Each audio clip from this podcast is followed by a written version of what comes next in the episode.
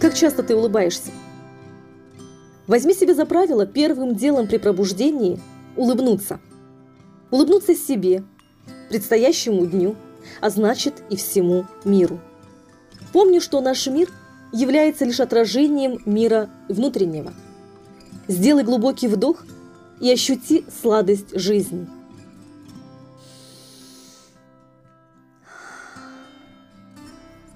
Я живу. Я могу дышать, могу мыслить и, следовательно, могу воплотить в жизнь все свои идеи.